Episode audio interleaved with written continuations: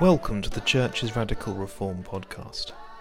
My name is Christopher Lamb, and in this series I'm exploring an unprecedented reform process launched by Pope Francis. So far, I've looked at why this extraordinary synodal event is needed at all in the Church. I've asked what it means for the role of women, and I've looked at some of the pioneering steps taken by the Church in Latin America. But one question has been playing on my mind. The Synod is all about trying to bring about a renewal in the Church. But what does that mean for Africa? This is a part of the world where the churches are overflowing, and it's often talked about as the future of Catholicism. So, why does the African Church need a synod? In this episode, I speak to two leading voices in the Church in Africa to explore some of these questions further and I think you'll be surprised by what they have to say. Father Agbonkhianmeghe Orobator, President of the Jesuit Conference of Africa and Madagascar, welcome to the podcast. Thank you for joining me from Harare in Zimbabwe. Thank you very much for having me. I'd like to ask you about what's been going on uh, in Africa when it comes to the synod process. I mean, people assume that the church is growing in Africa, there's lots of vocations, the churches are packed. Why is a synod therefore needed in Africa? Some people might say, well, it, maybe the church in Africa is doing fine. It, it doesn't need a synod process. I would say that the growth of the church in Africa, the phenomenal growth of the church in Africa, is not just an assumption, is a fact. It is growing in terms of numbers of people, it is growing in terms of vocations, and all around there are signs of vitality and vibrancy and, and real development. And yet we must remember that when we talk about synodality, it's a much deeper reality that relates to how the church functions as a community of believers. Synodality is a critical need in the church in Africa because this church continues to operate using models that I would actually call pre Vatican II in terms of the conception of authority and power, in terms of how participation happens or does not happen, in terms of who gets included in the conversation and who doesn't have a seat at the table, in terms of what church really embraces as a community and how that community discerns the church in Africa. But when you say it's been operating or is operating pre-Vatican II models. Are you saying that is that the models are, are too hierarchical, too top-down, not inclusive enough of roles for, for women, for example? Well, my experience convinces me that the way authority is exercised in this church is still rooted in some conception of clerical orders that confers and concentrates power and authority in the hands of the ordained. The whole idea that participation and mission and communion is rooted in our baptismal experience and calling, which is inclusive of every Christian, is still one that is not taken into account in how the church is run. So, yes, the hierarchical, clericalist, and patriarchal models of leadership are still deeply entrenched in this church. Of course, the implication is that, or the consequence is that, several baptized Christians find themselves either excluded or marginalized and therefore unable to actually exercise their baptismal role within the Christian community. So, whether they be youth, they be women, or people in particular circumstances, the very strong emphasis on orders as an almost indispensable prerequisite for inclusion in the framework of the church's life in Africa.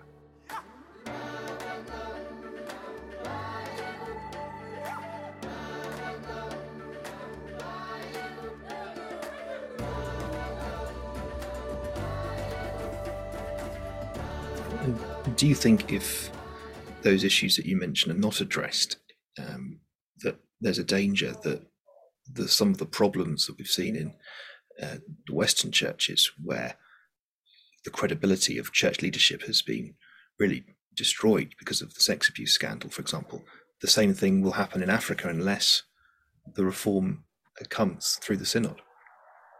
Well, I mean, I want to put on record that uh, the issues you just referenced about uh, abuse uh, is not a common reality for the church in Africa. It is a reality for the church in Africa. So the need for reform is not one that is deferred, it's one that is critical, that is urgent, and that needs to begin to happen now. Yes, we run the risk definitely of losing credibility, and we run the risk definitely of alienating the people of God on whom this um, phenomenal growth of the church actually is founded. The church in Africa often plays a, a critical role in helping civil society, um, in serving the poorest and providing education, healthcare. How important is the synod, do you think, in supporting that kind of initi- those initiatives, um, in helping to maybe heal some of the, the, the terrible wars and conflicts that are going on? I'm thinking in particular what happened in, in Rwanda, where there was a synod in, in 2000 after the, the, the genocide there.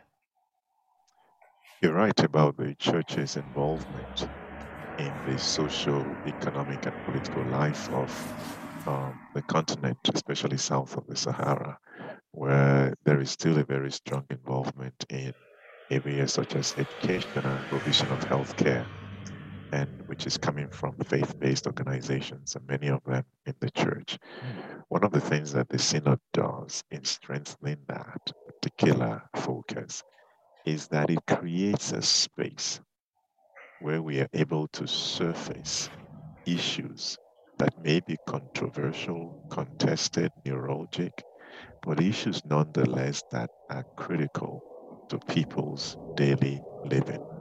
If you take the example of Rwanda, post genocide Rwanda is certainly a different reality 25 plus years after the genocide.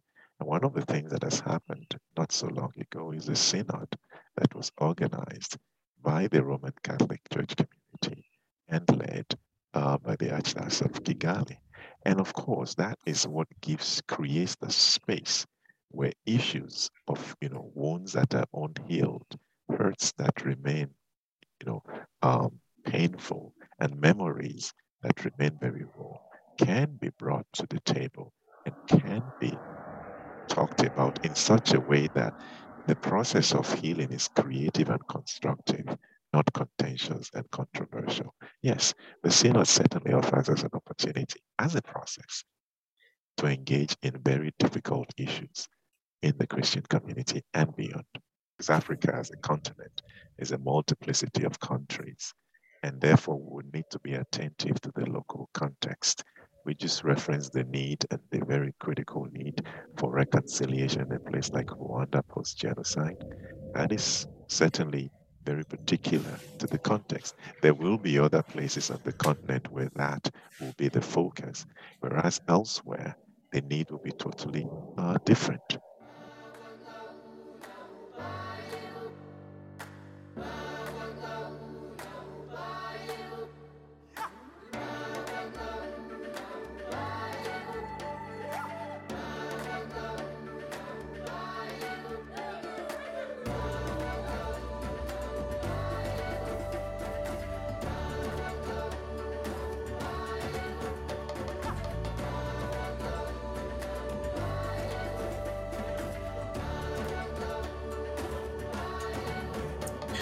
And how is the synod process going so far in, in your uh, experience? Are people interested? Are Catholics getting involved?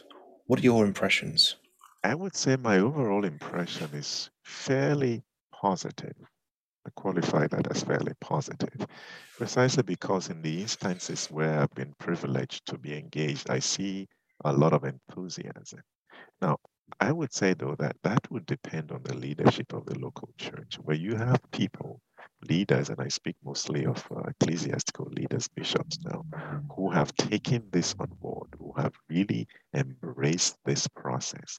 You see that translating into very local situations, very local context, and the Christian community is very involved. So that's one aspect.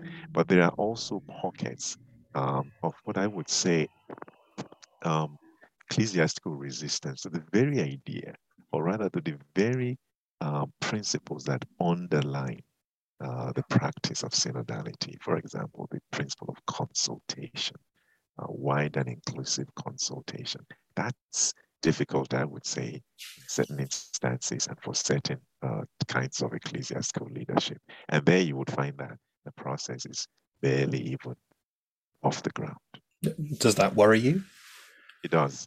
I'm, I'm particularly worried about that because that's the kind of resistance that seeks to hold on to models of ecclesial relationship and configuration that simply reposes and vests power, authority, and privilege on the ordained few therefore excluding the vast majority of the baptized, and therefore denying and depriving the church of the possibility of benefiting from the gifts and the giftedness that the people of God bring to build this Christian community.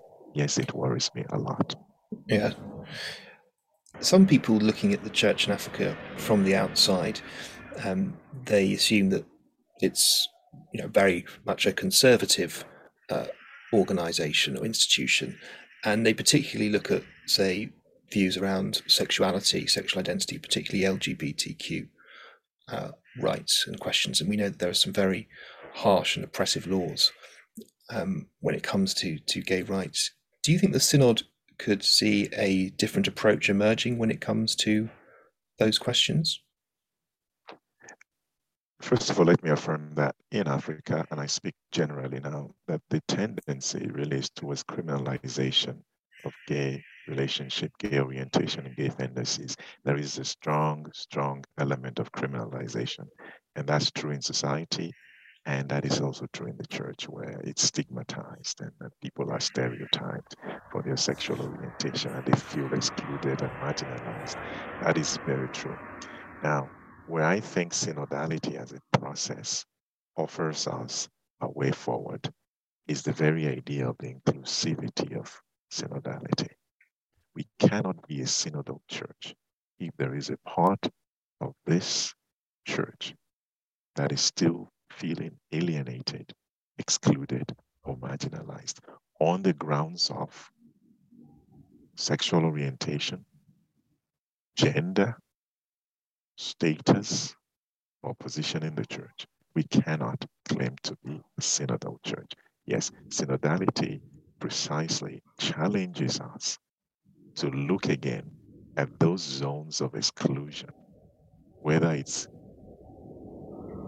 you know against LGBT, whether it's against women, whether it's against laity generally, we need to have another critical look at finding ways in which everybody gets a seat at the table.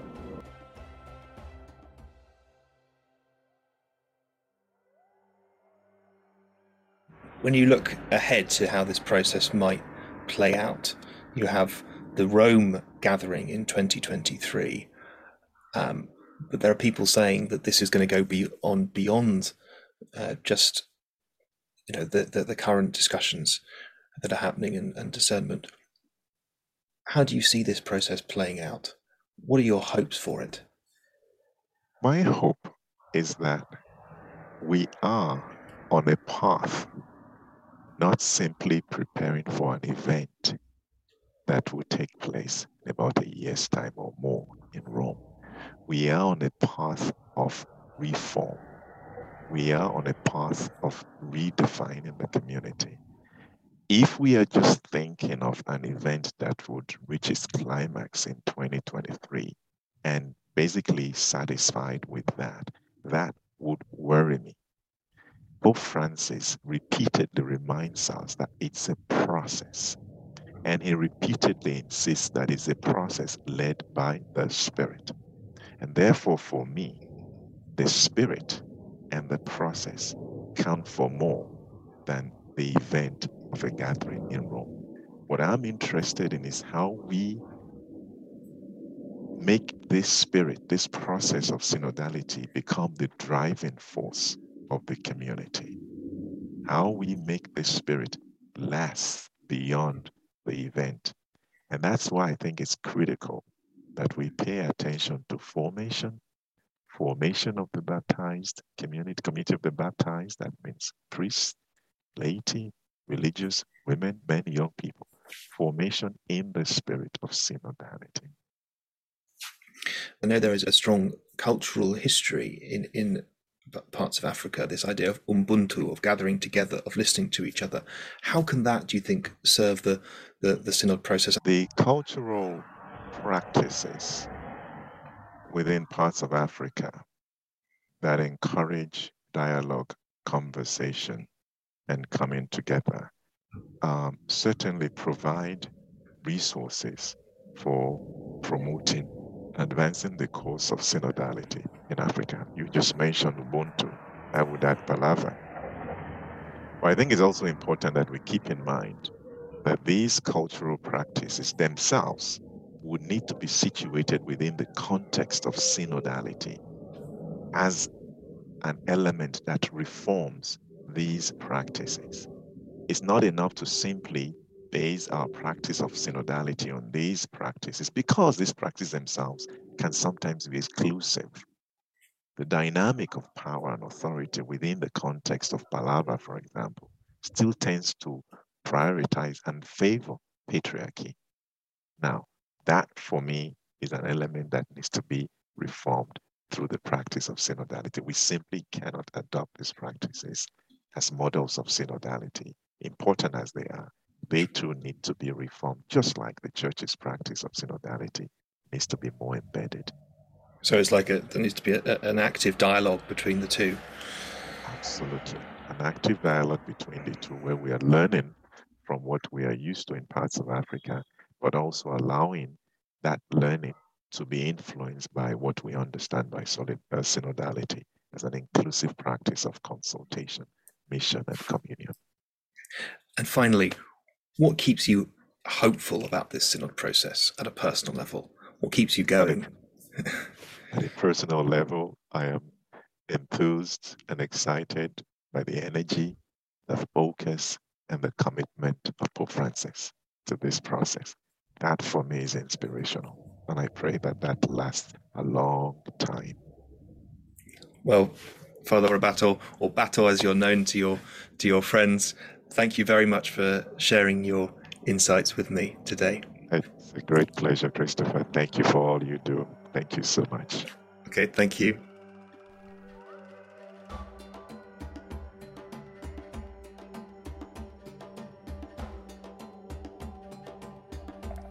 After talking to Father Orobator, I then got in contact with Dominique Yon. She works in youth ministry in South Africa, in Cape Town, and advises the Vatican She's a young woman with a leadership position in the church, and she's impatient to see change. Dominique Yon, you are the youth chaplain coordinator in the Archdiocese of Cape Town in South Africa, and in 2019 you were appointed to the Vatican Youth Advisory Body. Thank you for joining me. Welcome to the podcast. Hi, Chris. That's great. Thanks for having me there are some people in the church who, who, look at the synod process and the reforms and they think, well, this is really something that's being driven by, quote, the liberals in Germany who want to change church teaching. And actually, in the church in Africa, no one's really interested in the synod process. What, what do you say to that? I think that couldn't be further from the truth. We are currently simply in a listening process. And young people, not only in the Western countries, but all over the world, including Africa, just want to be heard right now. And especially with COVID going on, this is an opportune time for us to be heard. I think people in Africa, especially, are welcoming this process as an opportunity to evangelize and bring people, not just young people, but all people back into the church. What about when it comes to the role of women in the church? Do young people want to see those kind of reforms and changes? I do certainly think that they want these issues or topics to be addressed.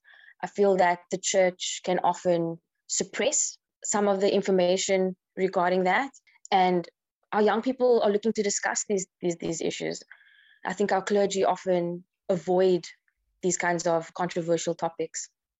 But certainly, at least more women involved in church processes, definitely. Because the impression is that the church in Africa is still very much a patriarchal organization. Do you think that the synod can actually shift that? Can it tackle the clericalism that we see in the church? Absolutely. One of the biggest highlights that I took away from being a part of the opening of the synod was being a part of that listening circle by being in a circle amongst not only other lay people, but also cardinals, bishops, priests, and each of us had an equal opportunity to speak. Going into that circle, I thought that I would be met with a lot of controversy and people might not necessarily agree with what I had to share. But the experience of everyone being treated equally and being listened to was an absolutely amazing experience that I wish everyone could experience for themselves as well. And if everyone did, we would certainly mend the barrier of clericalism by allowing everyone to feel that they can also be heard. Because when people are heard, they feel like they are loved and are actually a part of something. Whereas now they might not necessarily feel that way. So, what's crucial is the actual practice of synodality. Absolutely. One of my main concerns is that we're often just talking about synodality and talking about very theoretically, but how are we actually putting it into practice? Because that's when we are really, truly going to be transformative throughout this process. When you spoke at the synod opening in Rome, you talked about listening to voices on the on the periphery, those who were persecuted or oppressed due to their age, religion, color, or gender. Are those voices being listened to in, in the processes that you're involved in? Where that's always been a huge focus for me, but I know not everyone shares that experience of inclusion. So now, especially with the implementation of the synod in my diocese, I am a part of the training of the priests and coordinators at parishes on how exactly we can ensure that everyone is included in the synodal process. And I hope that from here, that same kind of not only listening practice, but way of specifically inviting individuals that wouldn't typically attend those things. So it's not the same people over and over again, that we ensure that everyone is invited, that everyone is a part of that conversation, a part of that table.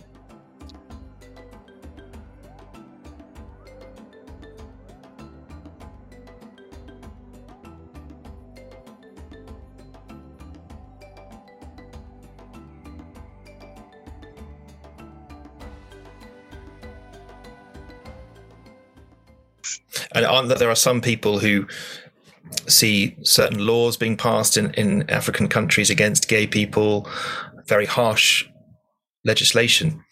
Is that something the church needs to stand up against? The church needs to start speaking about this and addressing these things. I'm very fortunate that where I live in Cape Town, um, it's not as much of an issue, but I certainly do empathize with our sister countries that are going through that, where it's seen as a sin to even think or speak about such things. They don't feel like they experience synodality in their communities because they aren't even free to express themselves and who they are and how they feel. And this experience could allow us to break down those barriers, not asking the church to change its teachings or anything like that, but just to be open and receptive to how people feel. And everyone's entitled to the way that they feel. In listening circles, there's no right or wrong answers or reflections. You can't criticize people's personal experiences. And I think that is what this listening stage is all about just being open to just listen more than speak. And what do you think are the top concerns for young people who you work with? Unemployment affects the lifestyles and well-beings of our young people and our families. And I think most countries in Africa are affected by that in particular. teenage pregnancies are a huge concern as well. And there's a huge inconsistency on how different churches deal with these kinds of things. Some young women are no longer welcome to our churches anymore after going through that. How does that affect marriage and family life? Those are two some of the two main concerns. And after this synod process has happened, say the initial stages, the listening has taken place, the consultation, it then goes to the meeting in Rome of the of the bishops. Now you've been involved in Vatican gatherings and meetings.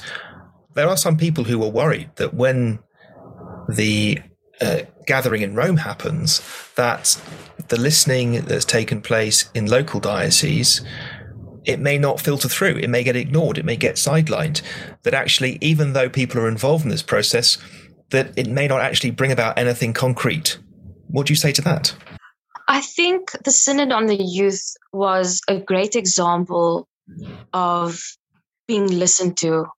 That document reflects a lot of the young people's concerns, and I've I can't. This, this was everyone. the synod in 2018. You're talking about. That's correct. The Synod on Youth in 2018. There was a great opportunity for young people to share their concerns, to be a part of the synodal process for the first time. And the Christus Vivit document reflected that those concerns were being heard and being listened to. And I have faith that a similar thing can happen again. And even if it's not all addressed, I mean, there are so many concerns around the world. The reason why this process is taking place on an archdiocesan level is that those coordinators and the archbishops can listen to their own people and try and implement it themselves, even on a parish level. If you're hearing these concerns and there are things that you can do about it now, then make those changes now. We don't have to wait for an official document to come from Rome to tell us what we should and shouldn't be doing.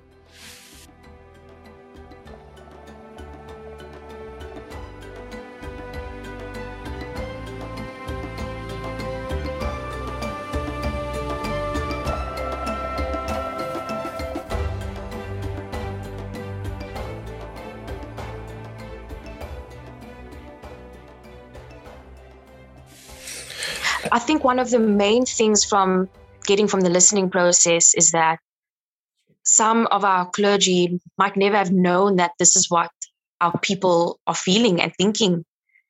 And so just having that acknowledged in the first place will make a huge difference. It doesn't have to be in a document. You've also met Pope Francis. How did you find that? What do you? What's your impressions of of Francis, and is he able to lead and inspire young people in Africa? I only met him briefly and managed to introduce myself.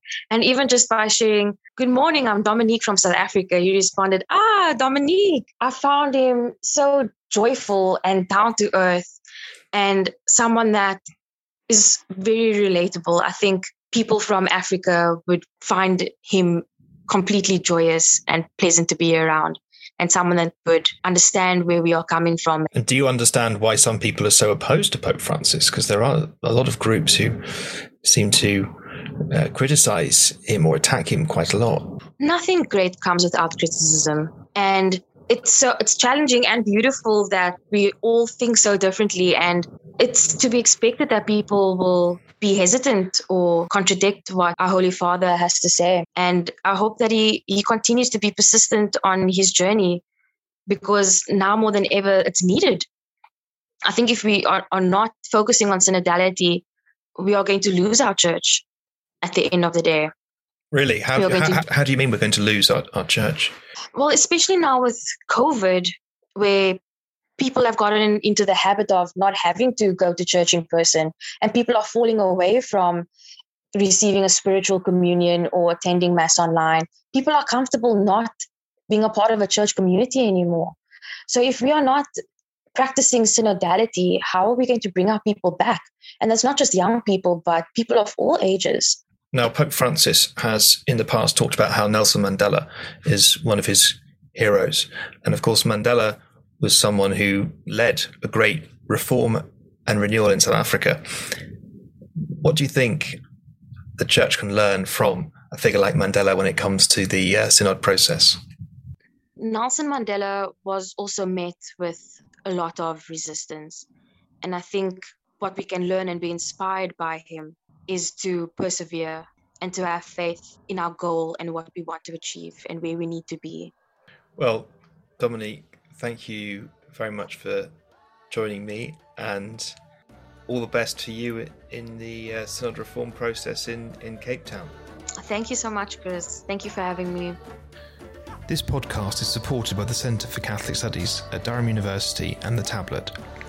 You can find all the episodes on Apple Podcasts or through the Centre for Catholic Studies and The Tablet. Thanks for listening.